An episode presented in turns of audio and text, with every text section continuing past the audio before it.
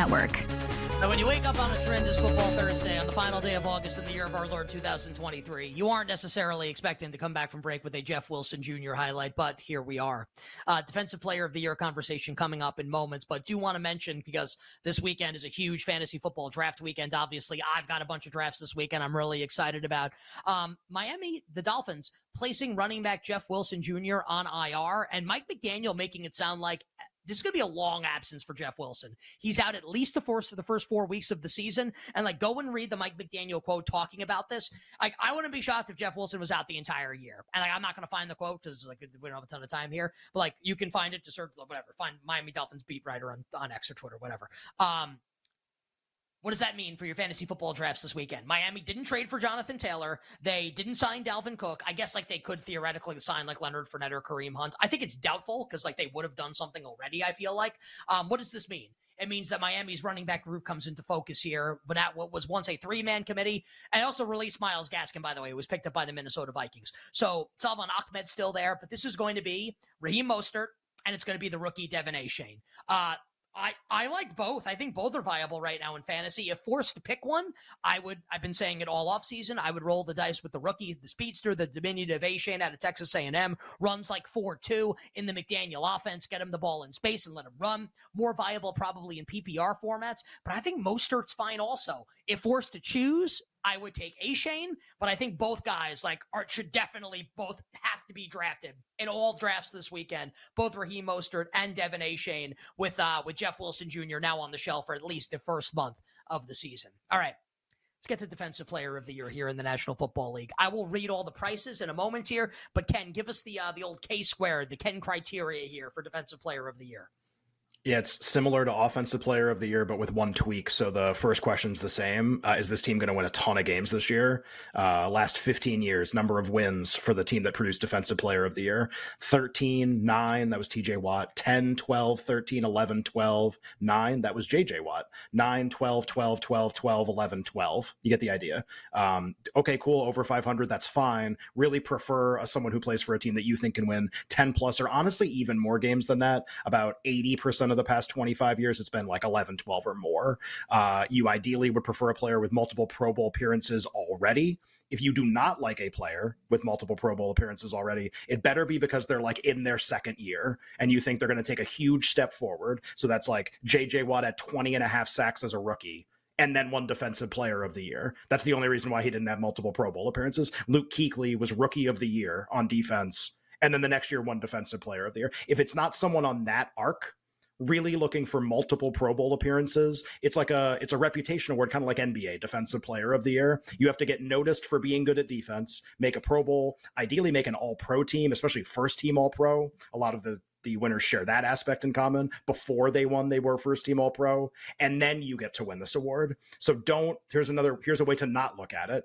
Who has the most sacks? It's a terrible way to look at Defensive Player of the Year. Here are some of the players who have led the NFL in sacks in the last 10 years and have come nowhere close to winning Defensive Player of the Year. In 2019, you probably have no idea who had the most sacks in 2019. Shaq Barrett had the most sacks in 2019. Shaq Barrett did not win Defensive Player of the Year. Chandler Jones in 2017 had 17 sacks, didn't win Defensive Player of the Year. Vic Beasley in 2016 had the most sacks. Did not win defensive player. It's not a sack counting competition. Sometimes the defensive player of the year will lead in sacks. Sometimes he will not. It doesn't matter. This happened last year with Matthew Judon, where people started betting him, thinking this had to do with most sacks, and it had nothing to do with that whatsoever. And Matthew Judon was never going to win the award. It was going to be Bosa or Micah Parsons. Those were going to be your two winners because it's a reputation award. And Bosa happened to end up getting the most sacks. But like, just keep that in mind. If like an off the radar guy has like a pretty good start or a good close, like Judon did, like doesn't matter, can't win.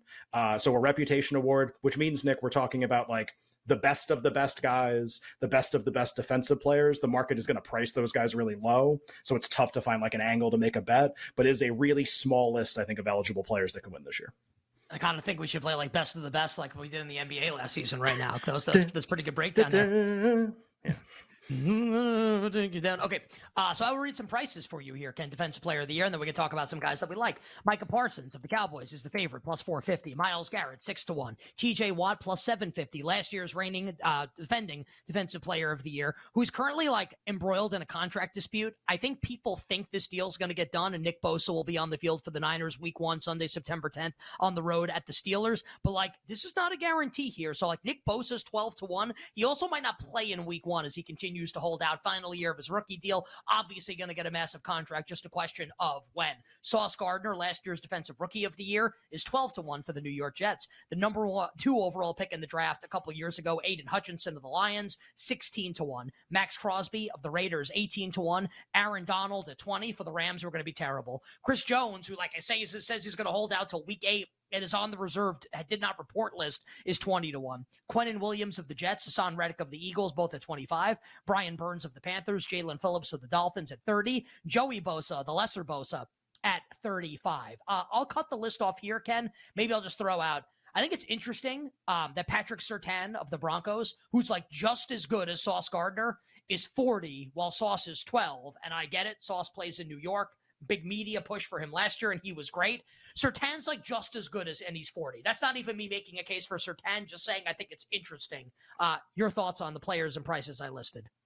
Yeah, I mean, just if I was making a list of like players who I think have any chance to win or like fit the criteria, and then like I don't think some of these players have a chance to win, but like they're worth discussion. So like your top four edges, 100%. Parsons, Garrett, Watt, and Nick Bosa if he plays.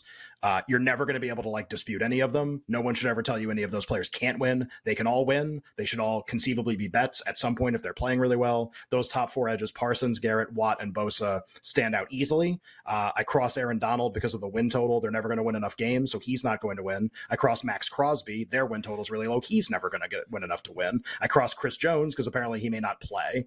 Uh, other players who I think are eligible. So Sauce Gardner and Aidan Hutchinson to me, and really like Tariq Woolen, honestly, all fall into the like if they had an insane statistical season and made like a big leap before making a bunch of Pro Bowls and first team All Pros, it would it would like qualify as making sense. But that's a rare outcome. Like for every JJ Watt, there's like 10 winners that had made first team All Pro. And to be fair to Sauce, he made first team All Pro last year. But like the young player making a leap, the most interesting one is actually probably Hutchinson, who wasn't first team All Pro last year, but like toward the end of the year made like 900 interesting defensive plays. So I think like those are the young players worth considering. And then additional veterans worth considering. There aren't very many that fit. Quinnen Williams for sure made All Pro last year for the first time. Haason Reddick for sure made second team All Pro last year for the first time. Uh, other players who qualify but I don't like as much. Roquan Smith technically fits. He made first team All Pro for the first time last year. Linebackers, it's kind of tough. You have to like lead the league in tackles probably to win, but I guess just for the Ravens maybe.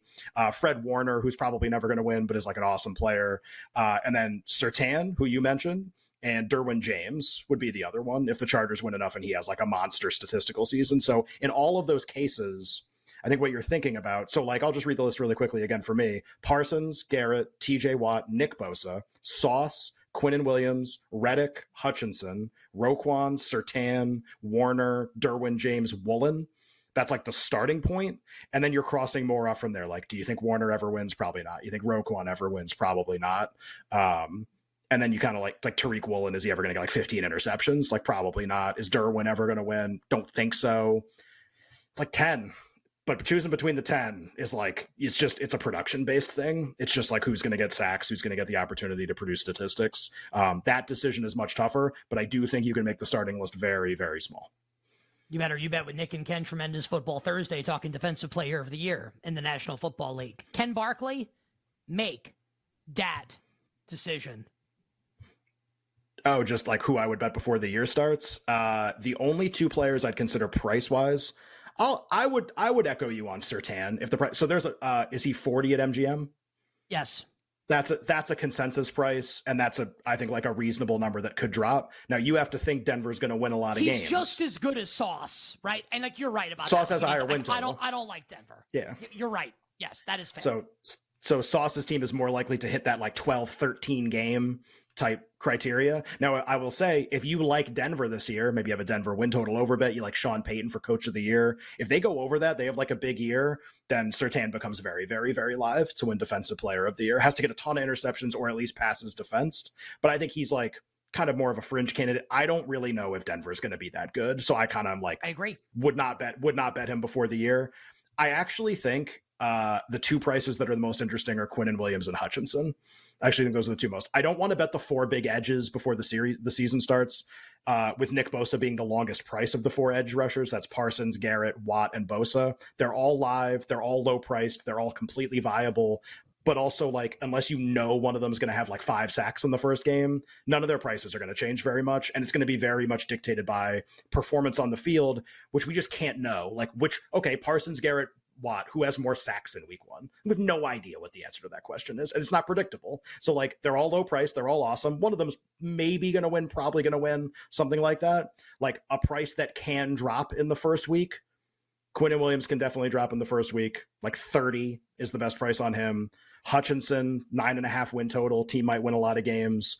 Like ton of impactful plays would qualify as like a second year elite player. Could definitely see them dropping. I don't know about winning, but like you you bet a guy now because you think the price is going to drop. If you want to bet the winner, just wait. Uh, that those two would be interesting, but like cannot say it again. Like big time edges at the top of the market are your likely winners, and it's going to be just performance based around them. It's kind of a boring market.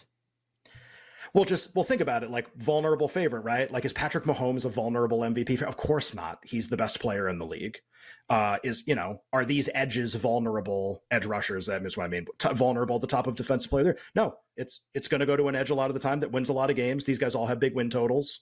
They're all low priced. They've all made first team All Pro before. They all have multiple Pro Bowls. Like what's what's to ding them on? There there is nothing um, unless you like really didn't like the Steelers and the Browns then maybe you would prefer Parsons, right? That would be a case to bet Parsons instead of the other two because you really don't like Cleveland and Pittsburgh. It comes down to almost like team subjective decisions yep, if you're just taking that, that group of players and, and considering them.